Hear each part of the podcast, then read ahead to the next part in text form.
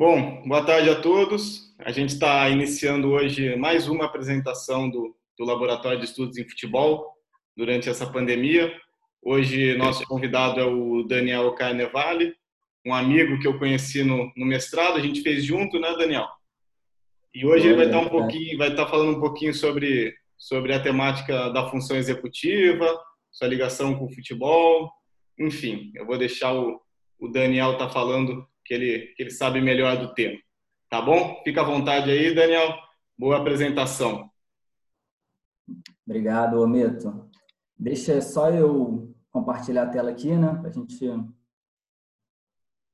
começar, eu já começo a falar um pouquinho. Ah, pá, pá, pá. Foi? Foi, né? Foi, pode iniciar. Tá. Bom, Boa tarde para todo mundo. Como o Lucas Ometo, o Ometo, né? Falou, eu sou Daniel Carnevale. A gente fez uma parceria bem bacana no, no mestrado, na UERJ, né? Uma parceria com o Labsfoot. Então, antes de começar a minha apresentação, eu queria agradecer também ao Fabrício, né, Ometo, pelo convite para falar do tema e espero que todo mundo curta a apresentação. É importante falar que é uma aula, uma palestra introdutória acerca do tema. Então, aqui, para a gente falar de função executiva e futebol, a gente não vai ficar, não vai se aprofundar tanto nas questões mais complexas acerca do tema, mas sim numa introdução. Porém, eu deixei o meu e-mail aqui, qualquer dúvida que a galera tiver, ou entre em contato com o Labsfoot ou comigo no e-mail pessoal, qualquer artigo que dos artigos que eu citar aqui que a galera quiser na íntegra também pode ficar à vontade, tá? Então, eu sou Daniel Carnevale, como o Ometo falou, e a gente vai falar um pouquinho aqui sobre funções executivas e o futebol. Né? Por que, que eu fui convidado pelo Fabrício, tive essa honra para falar sobre o tema? Porque foi objeto de estudo do meu mestrado. Né? É, o meu mestrado ele foi pautado nessa conexão entre o futebol e a cognição. E eu concluí ano passado na UERJ. E antes de começar a falar do tema, um pouquinho sobre a minha prática, né? Fui felizardo em ter três oportunidades bem breves e curtas no futebol, mas das quais eu me orgulho muito e carrego esses aprendizados para toda a minha vida. Vamos lá, vamos ao que interessa, né? Ah, o que, que são as funções executivas? Funções executivas são processos cognitivos classificados como top-downs, ou seja, são processos cognitivos que atuam na consciência e não no subconsciente. São processos cognitivos que atuam no pensar antes do agir, que atuam na racionalidade e atuam na intencionalidade. Ou seja, sempre que a gente for falar sobre função executiva no futebol, que é o nosso tema de hoje, a gente vai estar falando sobre intencionalidade, ações pelas quais eu tenho um objetivo a cumprir, eu tenho a intenção de fazer alguma coisa. Beleza? Os artigos costumam dizer que as funções executivas regulam a atividade mental humana através do planejamento, da própria regulação, na alteração e na escolha da ação motora ou da resposta motora que o atleta vai executar mediante um estímulo prévio, ok? As funções executivas também se localizam no córtex pré-frontal, que é a parte mais anterior aqui do nosso cérebro, e pertencem, e pertencem a diferentes circuitos neurais. Isso quer dizer que a circuitaria neural das funções executivas ela é bastante complexa. Então, não vai ser um tema não vai ser uma temática que a gente vai abordar aqui nessa aula introdutória, mas é bom a gente pontuar para que todo mundo saiba que existe e que é complexo. Quem sabe numa, numa outra oportunidade a gente vai falar sobre o tema.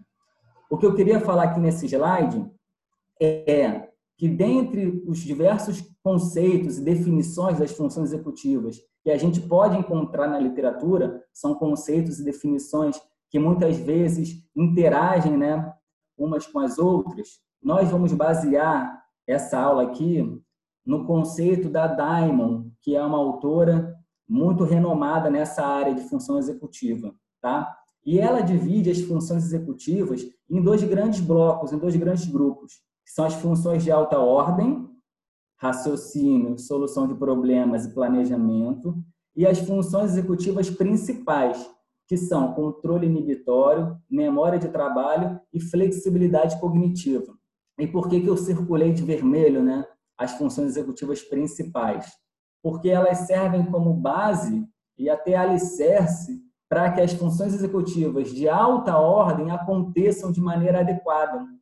Ok? Então, as funções de alta ordem têm um caráter um pouco mais um caráter cognitivo um pouco mais complexo do que as principais, porém, sem a base das principais, elas têm uma defasagem na sua ocorrência, tá?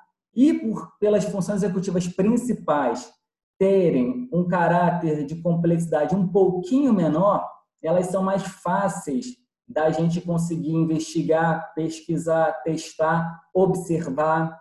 Então, a maioria dos artigos de futebol, eles estudam essas funções executivas tidas como, como principais, tá?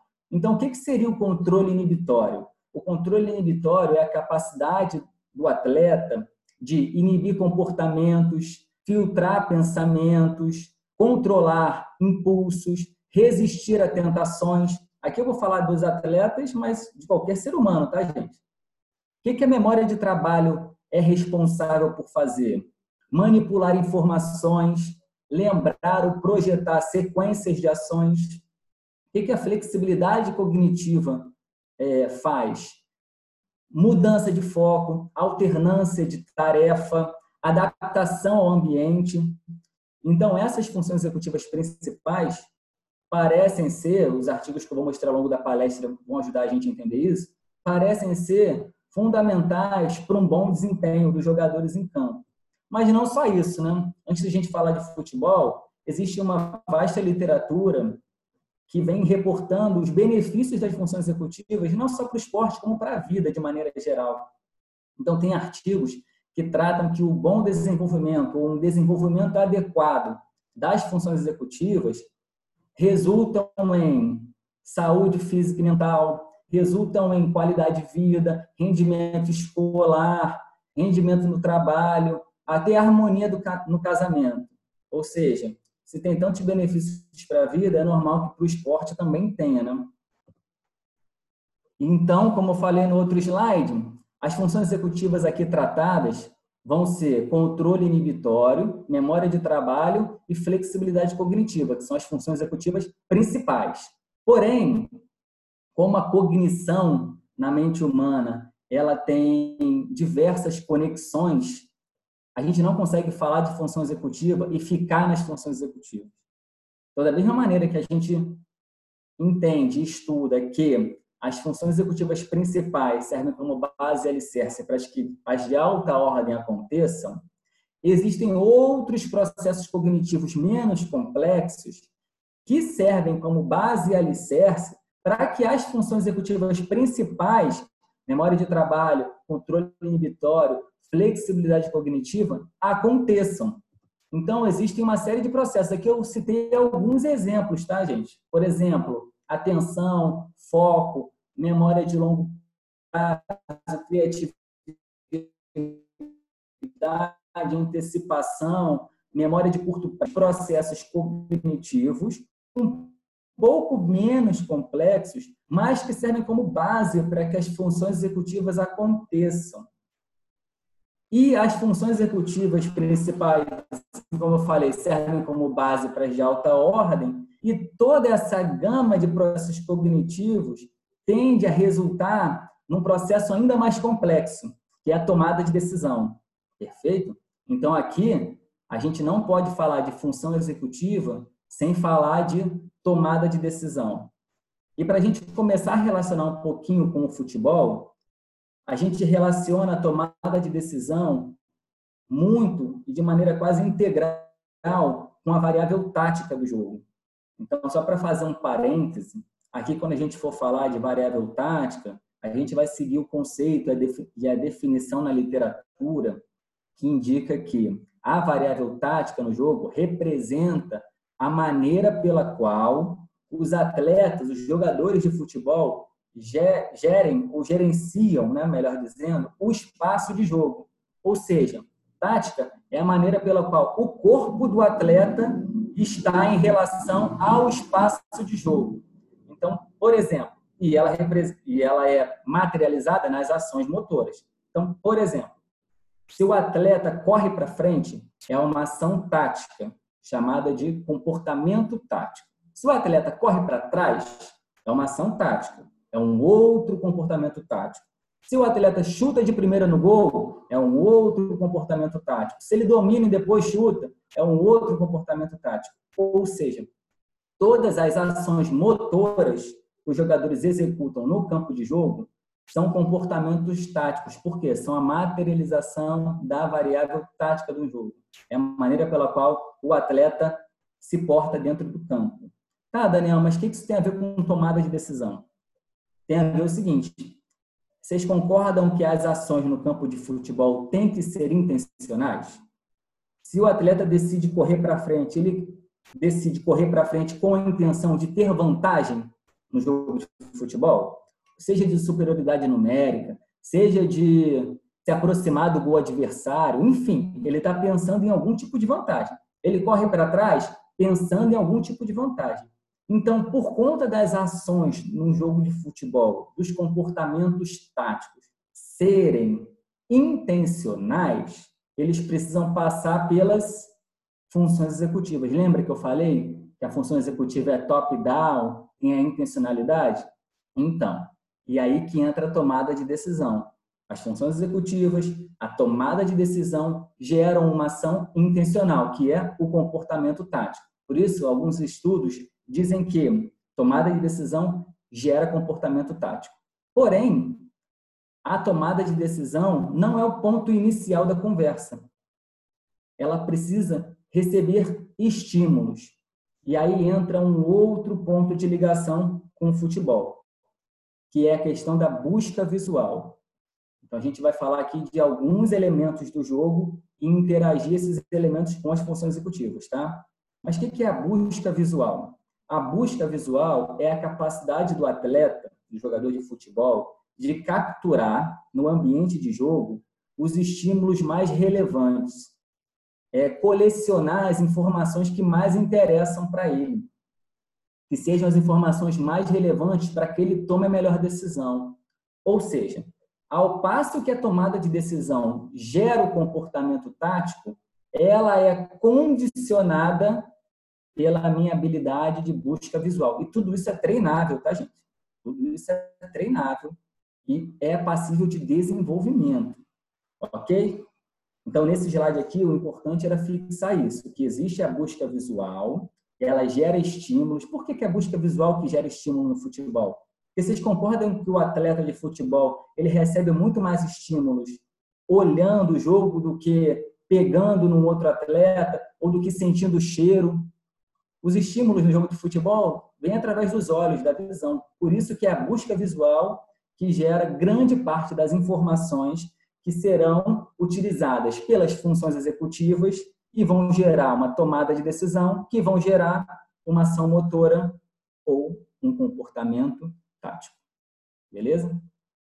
E aí, só para a gente ter uma noção aqui da magnitude cognitiva no jogo de futebol, por que, que as funções executivas são tão importantes, só para a gente criar um viés de comparação, um atleta de futebol, isso tem estudos datados da década de 80 e um pouco mais recentes, tá, gente? Um atleta de futebol chega a tomar cerca de 3 mil decisões durante o jogo. Ou seja, em 90 minutos, o cara toma 3 mil decisões. Para a gente comparar, uma pessoa normal, num dia comum, toma cerca de 3 mil decisões ao longo do dia. Ou seja, a magnitude cognitiva no jogo de futebol representa a magnitude cognitiva do seu dia inteiro. Daí a importância da gente estar com as questões cognitivas num desenvolvimento adequado para que a gente tenda a ter uma melhor performance esportiva, tá? Então, tomada de decisão, como já falei bastante, é o processo de escolha, né? Considerando riscos, recompensas, todas as opções possíveis, o cara vai e escolhe e toma uma decisão. Porém, ela não se baseia apenas nas funções executivas. É importante a gente citar isso daqui. Ela precisa do alinhamento entre função executiva, entre razão e emoção. Mas calma, né? A gente não vai entrar na questão emocional do jogo de futebol. Isso é papo para outra aula. A gente só vai aqui citar que a emoção. Por que, que a emoção é fundamental para tomar decisão? Porque o atleta tem que estar com uma excitação numa zona ótima, tem que estar numa zona ótima de excitação. Se ele está excitado em demasia ou se ele está relaxado demais, isso cria um viés na tomada de decisão, tá? Esse é o ponto final de emoção que a gente vai falar aqui hoje. Vamos voltar para a razão, que são as funções executivas. Então, para a gente terminar esse, essa conceituação teórica, a gente falou de função executiva principal, falou de função executiva de alta ordem, falou de tomada de decisão, falou de comportamento tático e falou de busca visual. Tudo isso pode ser representado pelo ciclo de processamento da informação. E aí, novamente, essa divisão que vocês estão vendo aí, pessoal, é uma divisão didática, tá? O ciclo de processamento da informação, ele é complexo e essas fases, que a gente separou aqui em três fases ou em quatro fases, é para a gente conseguir enxergar didaticamente, porque muitas vezes elas atuam de maneira integrada, tá? E não uma bonitinha depois da outra. Mas o que é esse ciclo de processamento da informação? É desde o estímulo que o jogador captura pelos olhos até a utilização da questão emocional e das funções executivas para tomar uma decisão e executar essa ação motora, esse comportamento tático. Os estudos vêm apontando que quanto mais rápido é esse ciclo de processamento da informação e quanto mais assertivo ele é, quanto melhor são as decisões tomadas, isso tende a levar o atleta a ter um maior sucesso esportivo, tá? Daqui a pouco a gente vai falar um pouquinho dos artigos que retratam e que avaliaram isso. E é importante citar aqui também que as tomadas de decisão, as funções executivas, atuam sendo os atletas em contato com a bola ou não, até porque grande parte do jogo os jogadores atuam sem encostar na bola. Ah, mas aí é uma ação, é uma tomada de decisão menos complexa. Olha, não necessariamente. A gente tem que avaliar o contexto do jogo. A gente não pode ser taxativo aqui. Mas eu te garanto que uma tomada de decisão de um atleta sem estar no centro de jogo, né, sem estar em contato direto com a bola, se ela for tomada com inteligência, muitas das vezes, daqui a um, dois, três lances, esse atleta que estava sem encostar na bola é o atleta que vai estar numa posição de vantagem para aí sim receber a bola, tá? Então, assim, estando com a bola ou sem a bola, as tomadas de decisão do jogo de futebol são relevantes, tá? E aí eu queria dar um exemplo aqui, só para a gente conseguir entender de maneira mais didática, porque eu sei que essa aula aqui pode parar tanto na mão de um especialista ou de um aluno iniciante da graduação. Então, a gente vai tentar caminhar por todos os prismas. Um exemplo seria o seguinte: eu sou um atleta de futebol, acabei de receber a bola e estou olhando o jogo, né? Estou detectando os estímulos, as informações mais relevantes e percebo que assim que eu dominei a bola, um adversário está correndo na minha direção. Aí eu tenho que saber quais são as informações que eu tenho que captar desse cara. Eu olho para o rosto dele, eu olho para o tórax dele, eu olho para o joelho dele, olho para o pé, eu olho para o cara que está atrás dele, enfim. Eu tenho que saber para onde eu vou olhar, mas eu detectei que ele está vindo. Ao mesmo tempo, eu detectei também que tem um companheiro meu livre do meu lado, criando uma linha de passe para mim. Beleza, captei essas informações relevantes, processei essas informações, tomei a decisão de que eu vou dar um passe com a minha perna direita para o meu companheiro livre. O adversário se aproximou e eu toquei para o meu companheiro. Beleza, fechei um ciclo de processamento da informação. Assim que meu companheiro recebeu a bola, eu já iniciei um outro ciclo de processamento, analisando outros estímulos. Pô, mas essa é uma situação muito atípica, né? Um passe tão simples. O jogo de futebol é tão dinâmico, os caras estão sempre marcados. Então vamos dar um outro exemplo. Mesma situação. Acabei de receber a bola, detectei o adversário vindo na minha direção, detectei o companheiro livre, processei que o passe vai ser de direita para o companheiro livre. Porém, durante a execução motora do meu movimento, durante a execução do passe, eu observei de novo, isso tudo é uma fração de segundos, tá, gente? Eu observei de novo e vi que o meu companheiro que estava livre, há uma fração de segundos atrás, não vai estar mais, porque eu acabei de ver um outro adversário indo correndo na direção dele. Ou seja, quando ele recebeu o meu passe, ele vai sofrer uma pressão absurda desse cara. Por que, que isso acontece? Porque as fases do processamento da informação, elas não são separadas, bonitinhas. Eu não faço a busca visual e fecho o olho para tomar a decisão. Do tipo, acabou minha busca visual, passei essa fase. Não. Enquanto eu tomo decisão, eu continuo buscando no jogo as informações relevantes. Por quê? Porque nesse caso, eu tenho que travar a minha ação motor em curso. Eu tenho que parar esse passe. Esse passe é uma tomada de decisão errada. E aí eu uso principalmente controle inibitório para ter essa capacidade de travar a ação motor em curso. E uso também, entre outras funções cognitivas, a função executiva, flexibilidade cognitiva. Ficou confuso, né? Eu uso a flexibilidade cognitiva que é uma das funções executivas principais, para alternar o desfecho daquela tarefa, adaptar-se ao ambiente. O ambiente ficou esquisito, né? O ambiente que eu criei na minha cabeça, ele não está mais bonitinho como eu criei antes. Então, eu viro o meu corpo, por exemplo, e recuo a bola lá para o meu goleiro. Pô, Daniel, mas aí você atrasou o jogo todo. Bom, se foi uma tomada de decisão certa ou errada, o contexto de jogo é que vai me mostrar.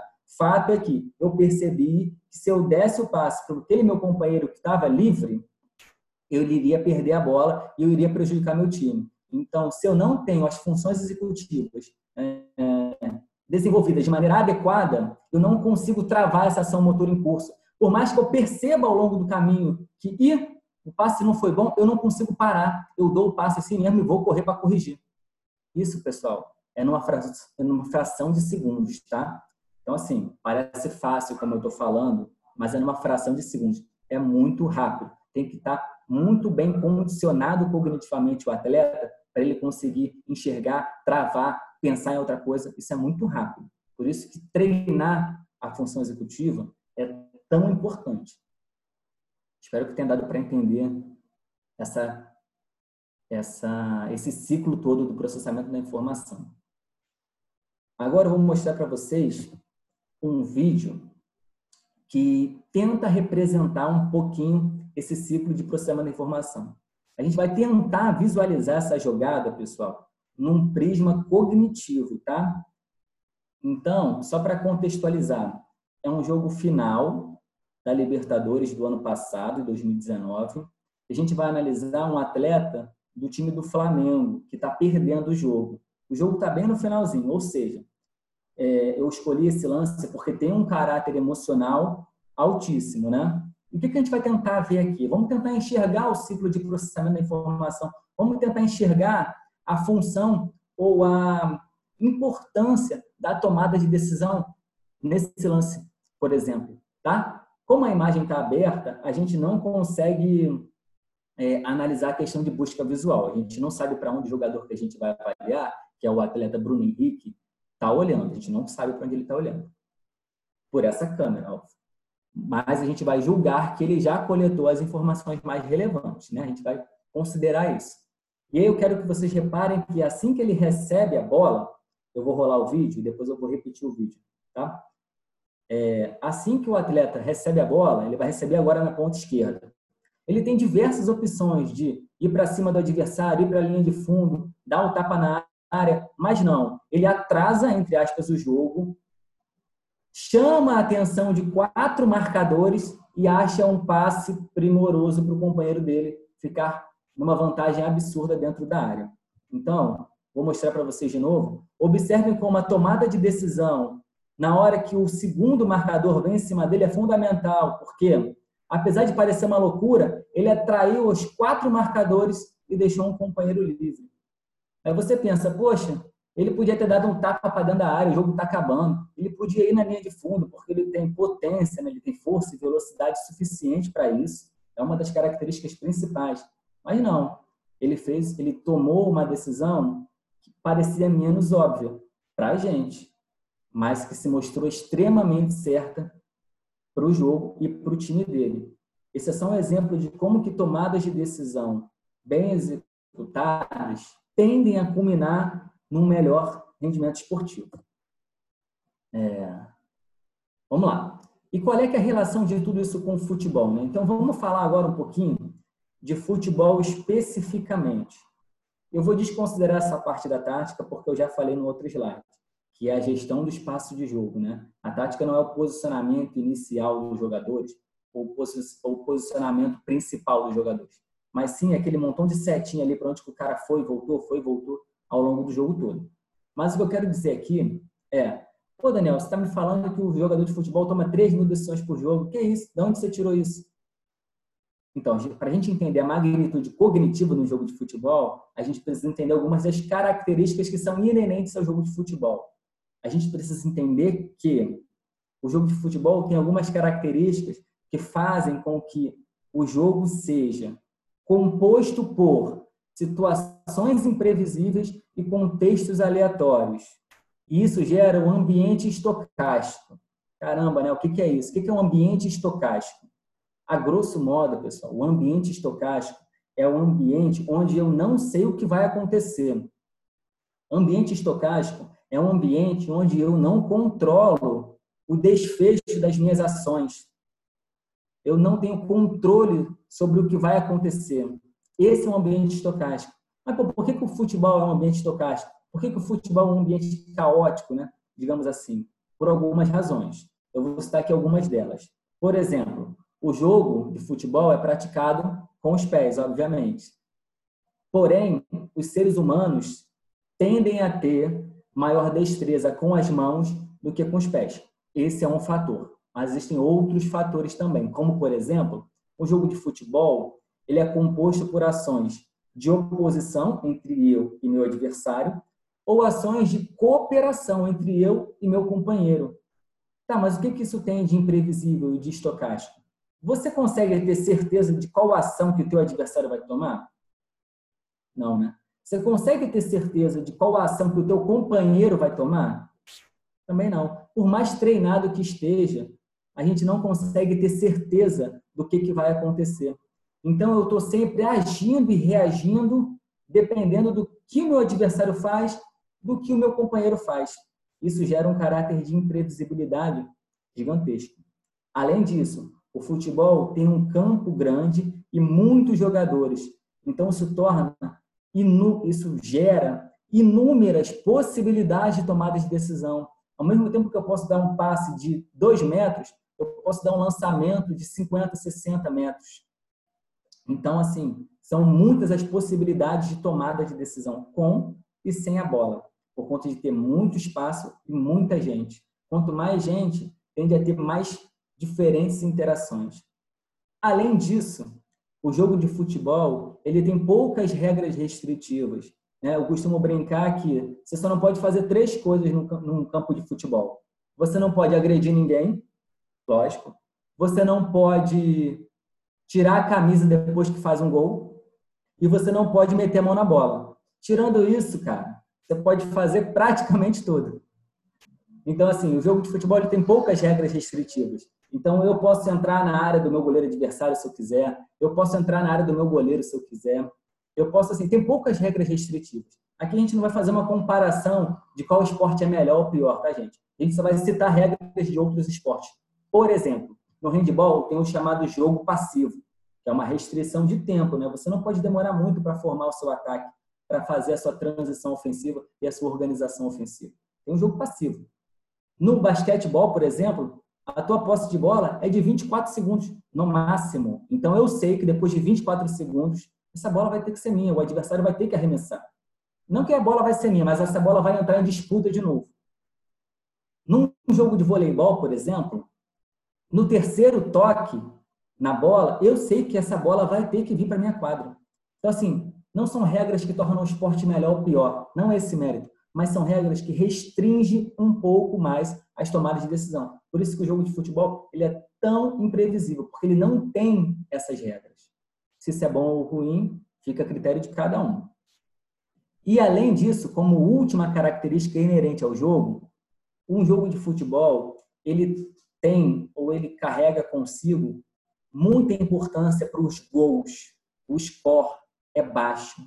Então, o jogo de futebol, ele é 1 a 0, 1 a 1, 2 a 1, 2 a 2. Assim, um jogo com cinco gols, a manchete do jornal vai ser jogo repleto de gols, com cinco.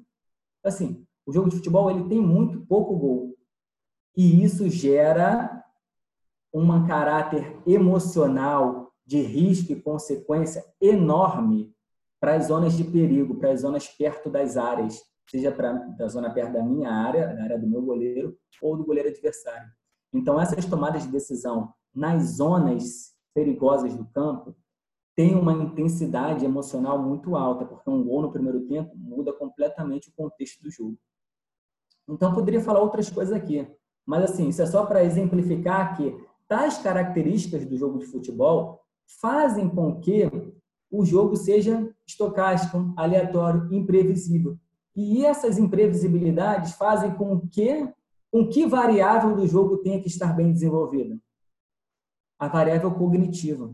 Para um atleta estar preparado para tomar todas essas decisões, todas essas 3 mil decisões ao longo do jogo. Tá? Vamos seguir.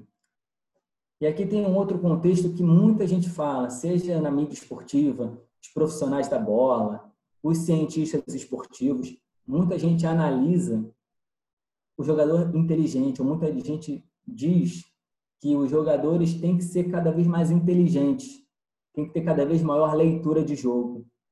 E o que os artigos vêm mostrando é que leitura de jogo e jogador inteligente nada mais é do que o jogador interpretar os estímulos.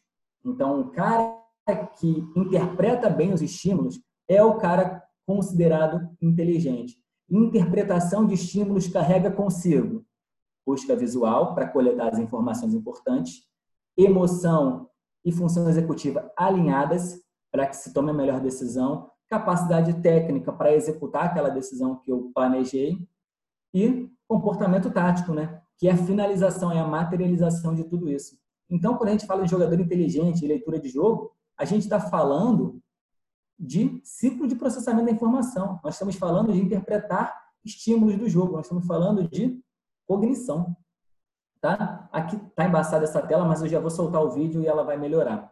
Espero que não fique muito picotado para vocês. É, aqui é numa câmera bem mais fechada, né? vocês conseguem ver. Nós vamos analisar o Lampard, que é tido como um dos jogadores mais inteligentes, com maior leitura de jogo da sua geração. Né?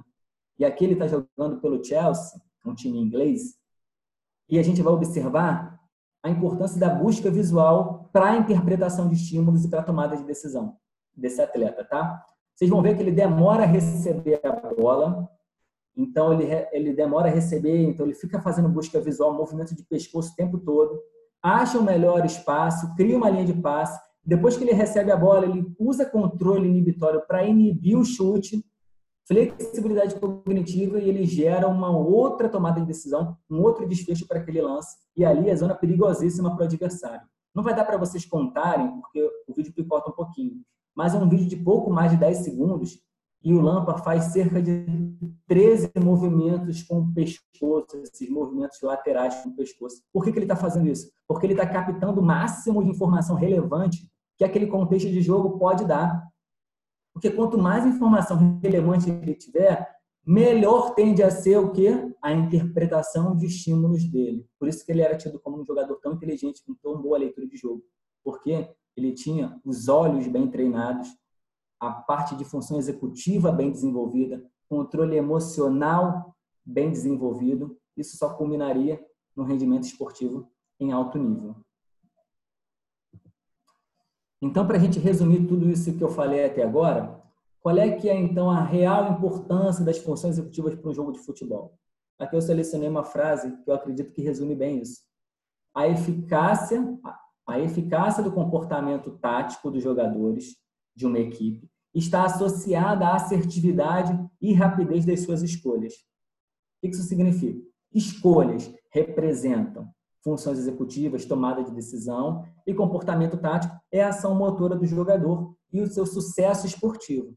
Então, o que eu estou dizendo aqui, o que a literatura está dizendo, é que quanto mais rápido e mais certa for a minha tomada de decisão, for o meu processamento da informação, melhor tende a ser o meu comportamento tático e a minha performance esportiva.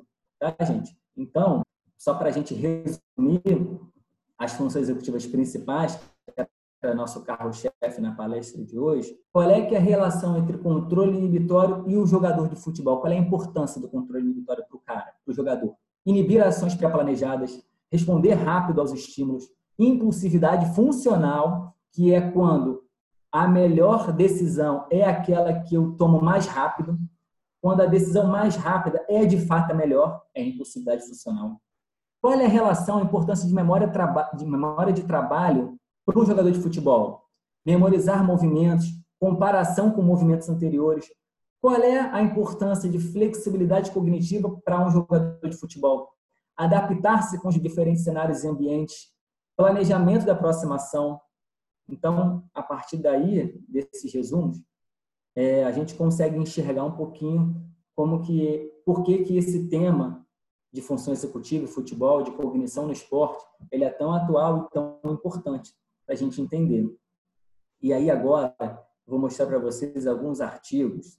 Nós não vamos entrar aqui no mérito, pessoal, de, da metodologia do artigo, da, da análise estatística do artigo, Fiquem seguros, e se vocês quiserem depois eu mando o artigo na íntegra, de que aqui eu vou falar, e eu selecionei os artigos mais relevantes, tá? Que tem um melhor embasamento teórico e embasamento metodológico. É, eu separei aqui três tipos de estudo. Nós vamos falar da ideia dos estudos, tá? E não da metodologia da estatística, da ideia. Qual é a ideia desse grupo de estudos aqui? Eu representei por quatro estudos relevantes. Que os, os cientistas, né, os pesquisadores, pegaram atletas de elite e atletas que não são de elite. Atletas de elite são atletas que atuam na primeira divisão e atletas que não são de elite são atletas que atuam em divisões inferiores, beleza? E esses estudos fizeram uma comparação da performance cognitiva por meio de testes de função executiva principal, funções executivas principais, perdão, desses atletas. Qual dos dois grupos tem melhor performance de função executiva? E todos eles foram unânimes em indicar que os atletas que pertencem à elite do futebol tendem a ter melhor performance cognitiva, melhor performance nos testes de função executiva. Isso gera um, um viés ou uma discussão, né? Uma discussão. Será que essa, e essa resposta eu não tenho, tá, gente? Será que os atletas de elite têm uma melhor, tendem a ter uma melhor performance executiva, de função executiva por estarem na elite, num ambiente mais complexo, ou eles só chegaram na elite por já ter uma melhor performance de função executiva. Reparou? Quem nasceu primeiro, o ovo ou a galinha? Essa pergunta ainda não tem resposta na literatura. Vamos seguir. Outros grupo, outro grupo de estudos, que é que eu representei por um só, pega só os atletas de elite então, esquece os que não são de elite.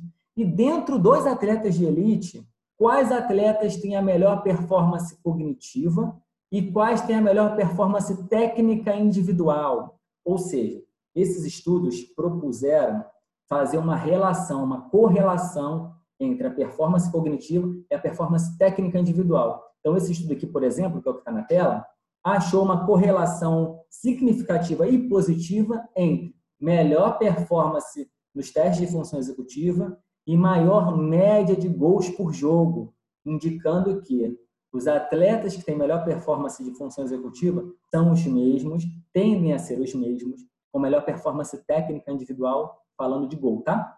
Bem interessante, né? E uma, e uma terceira, um terceiro grupo de estudos trata de tentar explicar a associação ou as relações entre performance das funções executivas e performance tática individual.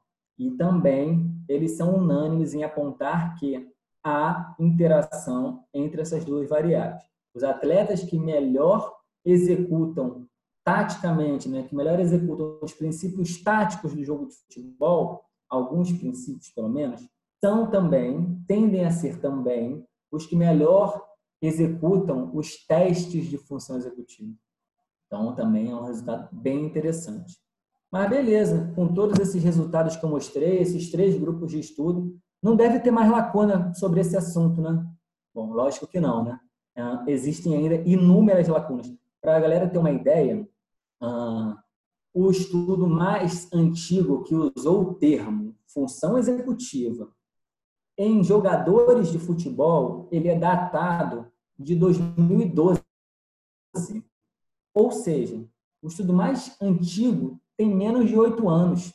Só para a gente entender, por isso que esse é um campo de pesquisa emergente, importante, porque ele é novo, relativamente novo para a ciência, né?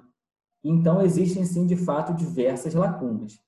E aqui eu, essa frase não é a melhor escolha, né? O que nós estamos produzindo. Na verdade, não é para dizer o que eu, em parceria com o LabsFood, por exemplo, estou contribuindo para essa área. Não.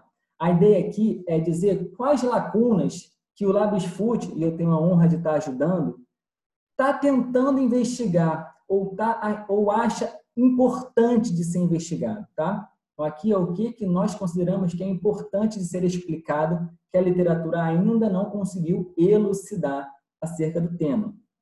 Então, são duas, duas lacunas que precisam de explicação e a literatura certamente nos próximos anos vai nos dar essas explicações. Uma delas é as funções executivas analisadas de modo coletivo, com base no desempenho do time. Nenhum estudo ainda, pessoal, analisou as funções executivas de modo coletivo e relacionou isso com a performance coletiva do time. Os estudos ainda se pautam muito nas performances táticas e técnicas no cunho individual, mas o jogo ele é, como todo mundo sabe, coletivo, são 11 contra 11. Então, será que é importante a gente investigar num prisma coletivo? Acho que seria interessante, né? Uma outra lacuna que é importante de ser apontado é as funções executivas precisam ser associadas a outras variáveis do jogo de futebol e relacionadas com a tática. O que eu quero dizer com isso? A literatura reporta que a variável tática parece ser a mais importante para um rendimento esportivo, ou seja, a mais importante para um jogo de futebol. Se ela é a mais importante, como as outras variáveis, as funções executivas, a questão emocional, a parte fisiológica, como que essas outras, a experiência, a maturação biológica, se for categoria de base, enfim, como que essas outras variáveis todas interagem com a tática. E mais do que isso, será que tem alguma delas que interage de maneira mais direta com a tática do que outra? Será que de fato é a função executiva a variável que interage de maneira mais linear com a tática em comparação com as outras? O que os estudos apontam é que há sim uma relação direta entre função executiva e tática. Essa relação existe, mas será que ela é maior ou menor do que a relação entre fisiologia e tática? Ela é maior ou menor do que a relação entre experiência e tática? A gente ainda não tem essa resposta, não há ainda esse tipo de estudo. Então, são lacunas que são importantes para dar ainda mais força para esse campo de pesquisa e para que mais profissionais do futebol valorizem né, esse tipo de temática.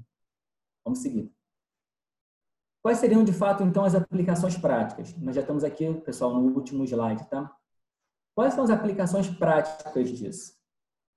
Todo, todo estudo uh, tenta se pautar numa aplicação prática, né? Porque, assim, não teria muito sentido eu pesquisar a função executiva, eu analisar esse tipo de tema sendo que para um treinador isso não vale de nada, ou ele ou até vale, mas ele leu meu estudo e não consegue relacionar com o dia a dia dele. Então a gente precisa pensar sempre em aplicações práticas, né? Então se a galera que trabalha com futebol, se o professor de escolinha, treinador, preparador físico, analista de desempenho, coordenador técnico, enfim, todas as diversas profissões que envolvem o clube de futebol, acham importante ou concordam minimamente com o que foi apresentado aqui hoje, com a importância das funções executivas e da tomada de decisão para um rendimento esportivo melhor, é importante entender então esse slide de aplicações práticas. Importância de sessões de treino que estimulem as funções executivas e, consequentemente, as tomadas de decisão dos jogadores. Tá, o que, tem de mais nessa frase aqui? o que tem de mais é o seguinte: as funções executivas são treináveis. Beleza. A tomada de decisão é treinável. Ótimo. A minha acuidade visual, a minha busca visual, ela é treinável. Perfeito. Se essas coisas são todas treináveis, onde que eu tenho que treinar? Na minha sessão de treino, no meu dia a dia. Então é lá que eu devo desenvolver essas características ou essa ou essas valências, ou esses fatores que formam a valência cognitiva do jogo, né? Então, mas beleza, Daniel, entendi, pô, concordo, super. Mas e como é que eu desenvolvo tomada de decisão no meu treino? Existem algumas maneiras, e eu vou mostrar aqui, baseado num estudo recente de 2020, que a literatura vem classificando tipos de exercício ou tipos de atividades, de treinos, que mais que são mais indicados para desenvolver tomada de decisão. Então, aqui, pessoal, é importante registrar o seguinte: a gente não vai entrar no mérito de que tipo de treino que é melhor, se é o sistêmico, se é o analítico, se é um treino com bola, sem bola. A gente não está comparando treino. A gente só está. A minha ideia aqui só é apresentar para todo mundo que se quiser desenvolver tomada de decisão, a literatura indica alguns caminhos, que são algum tipo de oposição. Então, a literatura vem reportando que a oposição é carro-chefe, é peça fundamental para trabalhar tomada de decisão e função executiva no seu treinamento. Por quê? Porque a oposição é o fator que mais gera a imprevisibilidade, a aleatoriedade no jogo de futebol. Eu não controlo as ações do meu adversário. Eu não sei se ele vai vir rápido, se ele vai temporizar, se ele vai fechar o lado direito, vai fechar o esquerdo, o que, que ele vai fazer? Então, ela gera imprevisibilidade e isso intensifica as tomadas de decisão no treinamento. E a literatura aponta que existem três tipos de jogos que tendem a ser os jogos que melhor hum, desenvolvem função executiva e tomada de decisão com base na oposição, tá? Então, novamente, aqui não é que ah, quem não faz esse tipo de treino não está treinando bem. Negativo. O treino funciona, um treino funciona para você, o outro funciona para mim, o outro funciona para o outro cara, e quem foi o campeão provavelmente é o que treinou melhor para a sua circunstância. É assim que é feita a análise no final das contas. Então, cada treinador deve enxergar no seu elenco quais são os melhores tipos de treino. Mas voltando. Por que, que os jogos reduzidos parecem ser importantes para intensificar o número de tomadas de decisão? Porque os jogos reduzidos são jogos onde eu pego o tamanho do campo e diminuo. Eu pego o número de jogadores e diminuo. Eu pego o tempo de jogo e diminuo. Eu diminuo alguns dos fatores do jogo de futebol oficial, formal, bonitinho, para intensificar a tomada de decisão naquele espaço mais curto. Então, aquele espaço mais curto tem inúmeras interações num tempo menor, em poucos minutos, que num jogo grande demoram mais para acontecer. Ok? Então, esses, os jogos reduzidos intensificam o número de tomadas de decisão. Por isso, portanto, melhor dizendo, isso quando for reportado para um jogo oficial, o meu atleta tende a estar um pouco mais adaptado, tá? Ele tende, tende a não ser um ambiente tão hostil no jogo. Por quê? Porque ele foi bastante intenso o número de tomadas de decisão no treinamento. E aqui, novamente, nós não vamos entrar no mérito dos benefícios para questões fisiológicas, para questões técnicas, para questões ah, de qualquer outro tipo de qualquer outro cunho dos jogos reduzidos, condicionados ou de posse, tá? Nós vamos olhar apenas, apenas pelo prisma de intensificação de tomada de decisão, ok? Jogos condicionados. Por que os jogos condicionados parecem, né? Por que a literatura reporta como atividade de tomada de decisão? Jogos condicionados são jogos que eu pego a regra do futebol e mudo um pouquinho. Ou seja, no jogo de futebol, o toque é livre. O atleta pode dar quantos toques na bola ele quiser. Mas no meu jogo reduzido, ele só vai poder dar dois toques. Isso é um jogo condicionado. Eu peguei uma regra do jogo de futebol que não existe e condicionei para o meu treinamento. É isso aqui que eu estou falando resumidamente, tá, gente? Então, por eu é, implicitar né, essa regra no meu mini-jogo, no meu jogo reduzido condicionado, por exemplo, eu faço com que o número de tomadas de decisão dos atletas em 2, 3, 4, 5, 10 minutos seja elevadíssimo. Perfeito? Outro tipo de jogo que também parece intensificar as tomadas de decisão são jogos de posse. São jogos onde não tem um alvo, não tem um gol, uma finalização. O objetivo é trabalhar a posse de bola. Também parecem ser jogos de oposição que intensificam a tomada de decisão.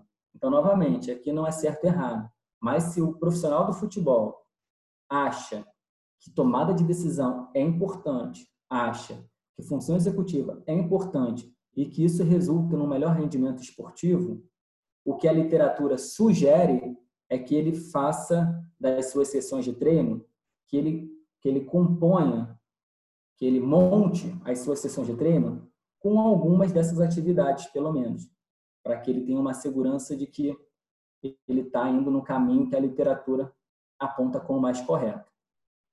Beleza? Bom, era mais ou menos isso que eu tinha preparado para hoje. É, novamente, aqui nesse slide final de agradecimento, é, tem o meu e-mail pessoal, então se a galera quiser pedir os artigos, trocar ideia, enfim, estou aberto a qualquer tipo de interação, de troca de informação e até de aprendizado. Se você não concorda com alguma coisa que eu tenho dito aqui, também pode entrar em contato para a gente debater. Assim, tudo isso é muito válido. A mensagem final que eu queria deixar era de que essa aqui foi uma aula introdutória. Então, eu espero ter sido claro o suficiente, didático o suficiente, para a galera conseguir enxergar que as funções executivas compõem a tomada de decisão e que isso tudo é baseado na busca visual e que isso tudo resulta num comportamento tático. E se eu tenho a minha questão cognitiva bem desenvolvida, eu tendo a ter um melhor sucesso esportivo. Isso não é o que o Daniel está falando, é o que a literatura vem apontando. Tá, gente? Então, espero que vocês tenham curtido. Eu vou, vou, vou parar aqui de compartilhar a tela, Meto. O que, que você acha? Eu devolvo a bola para você. Acho que você deve ter algumas perguntinhas aí. Como é que a gente continua aqui? Isso. Tira o compartilhamento de tela, Daniel, por favor. Foi, né? Show. Bom, Daniel, primeiro, parabenizar pela, pela excelente palestra. Pareceu até, até fácil para tomar uma decisão na hora do jogo agora. Molezinha, coisa simples. Mas parabéns, ficou, ficou super legal. Cara, minha primeira Mais dúvida. Minha primeira dúvida é. Você falou da, da sua experiência que você teve no futebol, da sua experiência na, no campo de pesquisa também. Eu queria saber o, o que levou, quais fatores levaram você a estar tá buscando estudar um pouco mais sobre esse assunto de, de tomada de decisão, de, de funções executivas.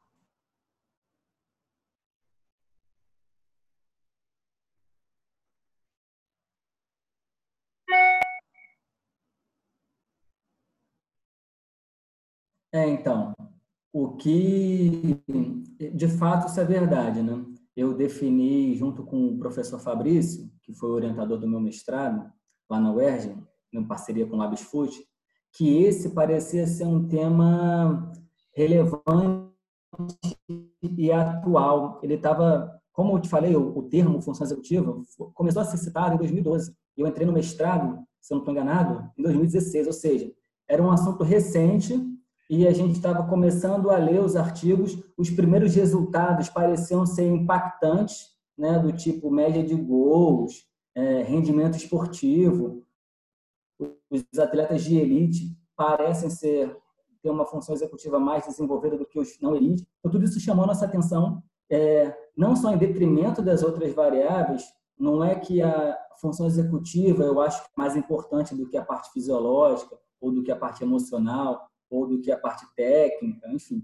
Mas é como uma variável nova para entrar nesse bolo. Então, assim, a, a, fisiologia ela é muito, ela é, é, pesquisada há muitos anos e tem assim um, e é uma componente imprescindível para um bom desempenho. E isso é claro na literatura. O que se estuda são os métodos de treino, que sejam mais adequados ou menos. Mas é sabido que a questão fisiológica precisa estar bem desenvolvida para o atleta render bem em campo. Mas a questão cognitiva, ainda não havia essa clareza. Então, isso que foi o que a gente achou mais interessante. Era, poxa, será que de fato isso é tão importante? Então, vamos tentar pesquisar isso e a gente, e cada ano que passa, como as pesquisas aumentam nesse campo de pesquisa, nesse campo de estudo, parece assim de fato que é importante. E aí o que é o que, o que agora me chama mais a atenção é que de fato as funções executivas e a tomada de decisão parece ter uma relação com a performance esportiva. Beleza. Só que as maneiras pelas quais eu treino tomada de decisão estão começando a ser esclarecidas, mas ainda precisam de outros esclarecimentos. Por exemplo, a maneira pela qual eu avalio as funções executivas. Como que eu avalio se uma tomada de decisão do atleta foi boa ou foi ruim? Eu avalio se eu tiver um resultado final. Beleza, se eu tiver num campo de jogo. Mas como que eu faço uma análise disso no treinamento? Porque a função executiva, lembra que eu falei que é um processo cognitivo menos complexo?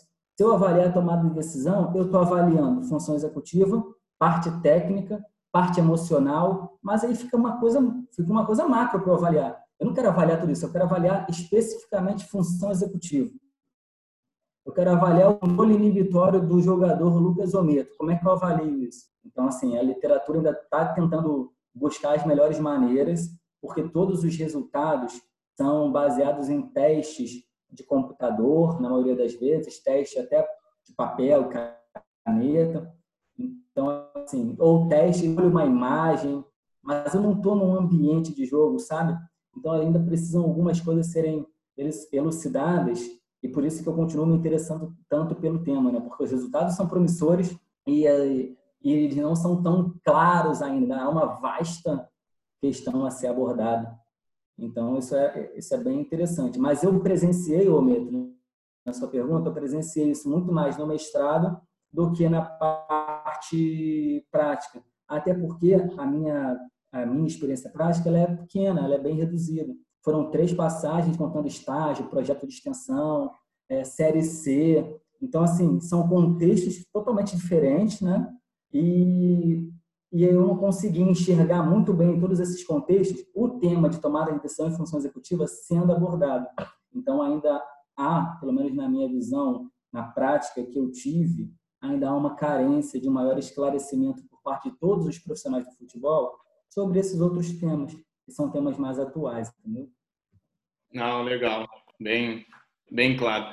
A, a segunda pergunta, Daniel, acho que vai entrar um pouquinho no, no que você falou, mas tiveram alguns termos que você usou na, na palestra que eu achei bem legal, como, por exemplo, pegar aqui a colinha, é, falou de interpretar estímulos, você falou de integração entre as funções executivas mais de uma vez. Você falou que, que isso é passível de desenvolvimento, né? Então eu queria saber como queria saber como que você vê esse aumento, como que esse aumento das pesquisas nessa área, ela pode melhorar as sessões de treino e como isso consequentemente pode melhorar a performance dos jogadores durante o jogo. Qual a, a sua opinião que você tem sobre sobre essa temática? Né? Eu acho eu acho fundamental isso que você falou, que é necessário ter um alinhamento entre, a pesquisa e a prática. Eu, por exemplo, você enquanto preparador físico, você deve, acredito que pela tua qualidade, pelos teus treinamentos, você deve pautar muito do teu treino no que você estudou no mestrado ou no que você lê na sua literatura, na literatura acadêmica sobre preparação física para atletas de alto rendimento é dificilmente você vai tirar um treino da tua cabeça ou porque você viu alguém fazendo e vai copiar. Você pode até fazer, pode até dar certo, mas esse não é o caminho que seria, digamos assim, o mais indicado. Então, a literatura tem um papel fundamental de munir, de, de gerar informações para que o cara que é preparador físico ele melhore o treino dele baseado na pesquisa que o Daniel fez, na pesquisa que o Fabrício fez, na pesquisa que o Lucas Ometo fez para que o cara que é treinador melhore a sessão de treino dele, as pesquisas que estão na literatura, desde que sejam relevantes, confiáveis, numa boa revista que sejam. E aí, ah, esse alinhamento ele é fundamental. Então, eu acredito que quanto mais estudada for a função executiva e as tomadas de decisão, mais claro isso vai ficar principalmente para os treinadores, preparadores físicos e analistas de desempenho.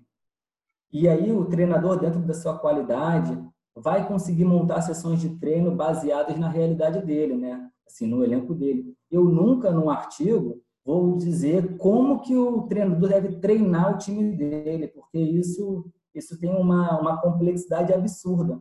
O que a pesquisa pretende dizer é treinador, preparador físico, analista de desempenho, se você quer desenvolver a tomada de decisão do seu atleta, eu sugiro, eu indico esse tipo de atividade. Agora, qual é a tempo, duração, quantas pessoas, o que, que você vai fazer é dentro da tua realidade e do teu conhecimento.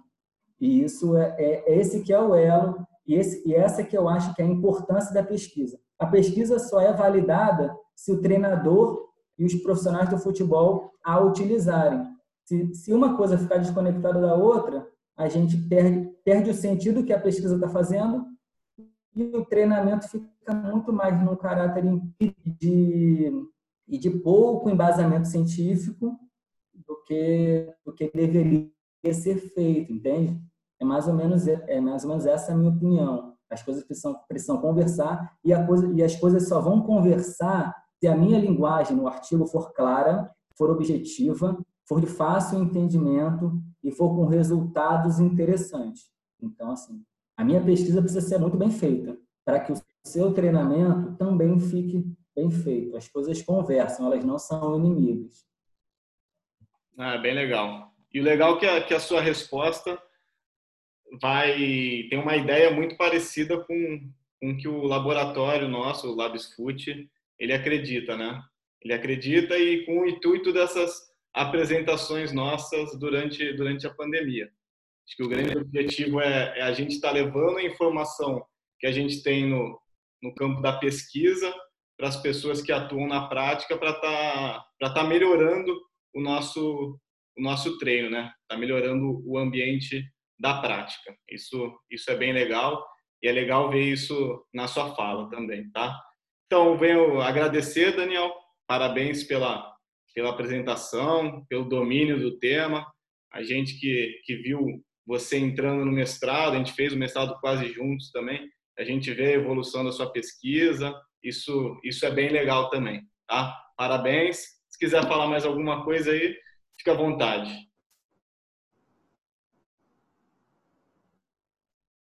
Não, na verdade, eu só queria agradecer de novo o convite do, do professor Fabrício, que hoje é muito bem representado por você, é, mas agradecer espaço também do, do laboratório, um pouquinho sobre esse tema, que eu tanto gosto e acredito, e agradecer o espaço mesmo, a parceria contigo do mestrado, mandar um abraço para toda a galera do laboratório e dizer para a galera que não é do laboratório que pode me mandar e-mail ou entrar em contato com os canais do LabsFoot. Se quiserem os artigos que eu apresentei aqui, se quiser qualquer outro tipo de informação, ô meu, estou totalmente aberto, tá? Quanto mais troca de informação a gente tiver, acho que é melhor.